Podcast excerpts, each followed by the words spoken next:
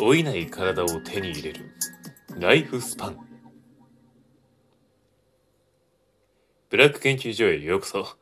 黒だ今日は中田敦彦さんが紹介していた老いなき世界ライフスパンという本の一部を抜粋して僕が紹介していこうと思うよ。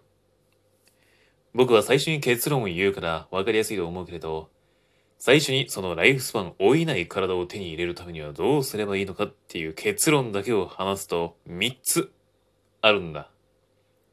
1つ目が食事を抜く、あるいは減らす。2つ目に運動をする。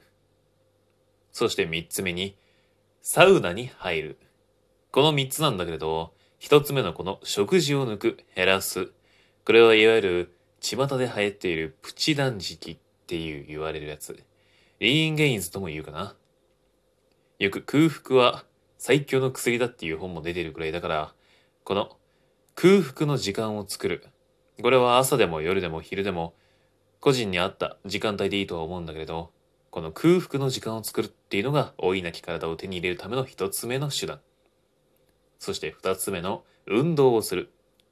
この運動をするって聞くと、むちゃくちゃハードな、あ あ、もうダメだっていうこんな、ウォーキング、ランニング、むちゃくちゃハードなランニングってイメージとか、すんごいハードな筋トレとかって思うかもしれないけれど、そんなことはなくて、普通にウォーキング、家の周りとか、普通に散歩、心拍数がちょっと上がるぐらいのレベルでも十分運動に加算される。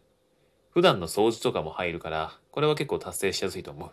これが老いなき体を手に入れるための二つ目の条件。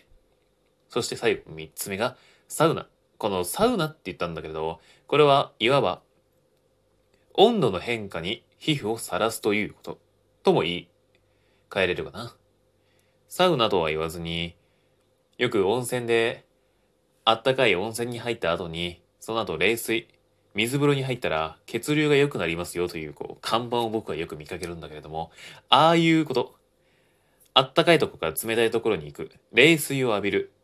これが体、老いなき体を手に入れるための3つ目の条件。ちなみにこれはコロナウイルスにも効くっていうのが大悟さんも言ってたんだけれど、結構ウイルス、免疫系に効くらしい。だから、この3つ目の体温の急激に、まあ冷やすっていう言い方がいいかな。これが老いなき体を手に入れるための3つ目の方法、手段。この3つを押さえておけば、老いない体が手に入る。みんながいつまで健康に若々しく、老けないとまではいかなくても健康に老けることができる。だから、君のその健康な姿、僕に一生見せてくれないか。じゃあ、またな。